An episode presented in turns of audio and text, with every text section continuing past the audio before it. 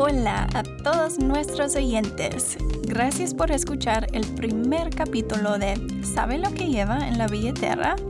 Un podcast del programa de educación sobre la moneda de los Estados Unidos. Antes de empezar, ¿alguien sabe qué es el programa de educación sobre la moneda de los Estados Unidos? Comencemos con esto.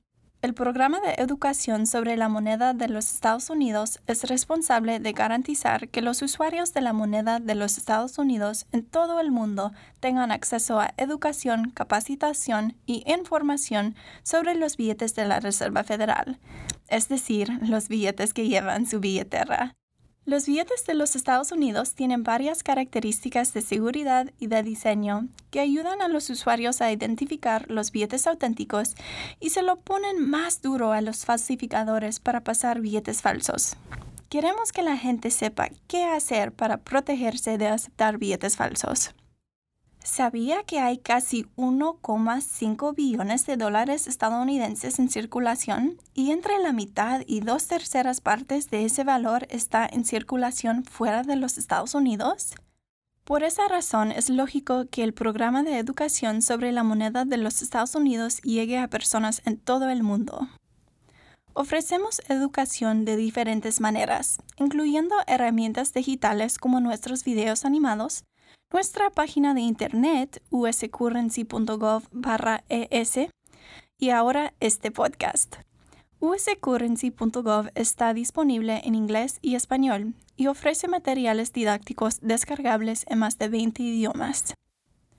Sobre el podcast, se estará preguntando, ¿qué temas vamos a tocar? Tocaremos una serie de temas porque hay mucho que aprender sobre nuestro dinero.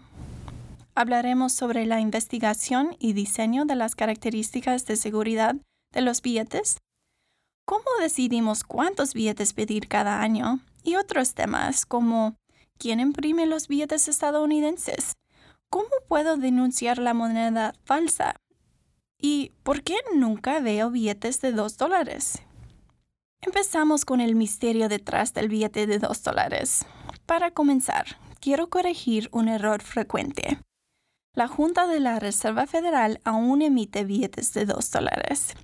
Creo que hay un poco de confusión sobre este billete y quizás eso es porque la mayoría de las personas no ven a este billete en circulación. ¿Puede recordar la última vez que vio un billete de dos dólares? Creo que la última vez que recibí uno fue cuando me devolvieron dinero después de comprar un paquete de chicles. Y como no los veo frecuentemente, lo guardé, que es algo bastante común. De hecho, lo que le acabo de contar ayuda a entender por qué hay tanto misterio alrededor del billete de dos dólares. Cada año, la Junta de la Reserva Federal hace un pedido de billetes nuevos a la Oficina de Grabado y Impresión del Departamento del Tesoro de los Estados Unidos, o la B E P por sus siglas en inglés. En realidad, la mayoría del pedido anual sirve para reemplazar dinero que sacamos de circulación por estar muy dañado o deteriorado para seguir en uso. Cada año pedimos billetes nuevos de un dólar, de cinco, diez, veinte, cincuenta y cien dólares, pero no pedimos billetes nuevos de dos dólares cada año. Y eso es por varias razones. Primero, los billetes de dos dólares no se usan típicamente para transacciones diarias, así que no circulan ni se pasan entre personas con mucha frecuencia. Entonces, la demanda para los billetes de dos dólares, aun constante, no es tanta como lo es para otras denominaciones. Por esa razón, no lo pedimos cada año. Los pedimos entre cada dos y cuatro años porque es más eficiente imprimirlos en cantidades más grandes y reducir las existencias a lo largo de los años. ¿Y por qué no se utilizan tanto como, por ejemplo, el billete de un dólar? Los billetes de dos dólares tardan más tiempo en agotarse y duran más tiempo en circulación.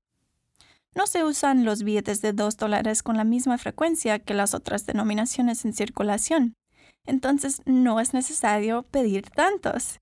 Y como cambian de manos con menos frecuencia, se desgasta más despacio, lo que significa que no es necesario pedir tantos. Todo es cuestión de percepción. La gente cree que el billete de dos dólares es raro, entonces lo tratan como si lo fuera. Entonces, ¿cuáles son las implicaciones de esta percepción? He visto noticias sobre negocios que no aceptan el billete de dos dólares y espero que este podcast ayude a todas las personas a entender que el billete de dos dólares es moneda estadounidense verdadera. Es importante destacar que es política del gobierno de los Estados Unidos que todas las denominaciones de la moneda de los Estados Unidos sigan siendo de curso legal, y eso incluye el billete de dos dólares. Es decir, si tiene un billete de dos dólares del año mil novecientos setenta y seis o del año dos mil cuatro, siempre que sea verdadero, el gobierno estadounidense lo considera de curso legal y apto para usar. Interesantemente, el billete de dos dólares se introdujo de nuevo en el año mil novecientos setenta y seis para conmemorar el nacimiento de Thomas Jefferson. Recuerda, Jefferson aparece en el anverso del billete. Entonces, ¿cómo puedes saber si un billete de dos dólares es verdadero? Visite u s currency punto gov barra e s para información sobre las características de seguridad y de diseño del billete de dos dólares y de todas las otras denominaciones de la moneda estadounidense. Nuestra página de internet también tiene mucha información sobre la historia de la moneda estadounidense, incluyendo el billete de dos dólares. Por ejemplo, cuando el billete de dos dólares se introdujo de nuevo en el año mil novecientos setenta y seis, incluyó una nueva viñeta de, que representa la firma de la Declaración de la Independencia. Pues lo has escuchado aquí, el billete de dos dólares está sano y salvo. Puede encontrar más información sobre cómo averiguar que el suyo es verdadero en nuestra página de internet u s currency punto gov barra e s. Gracias por escuchar y vuelva para el próximo capítulo de ¿Sabe lo que lleva en la billetera? Un podcast del programa de educación sobre la moneda de los Estados Unidos.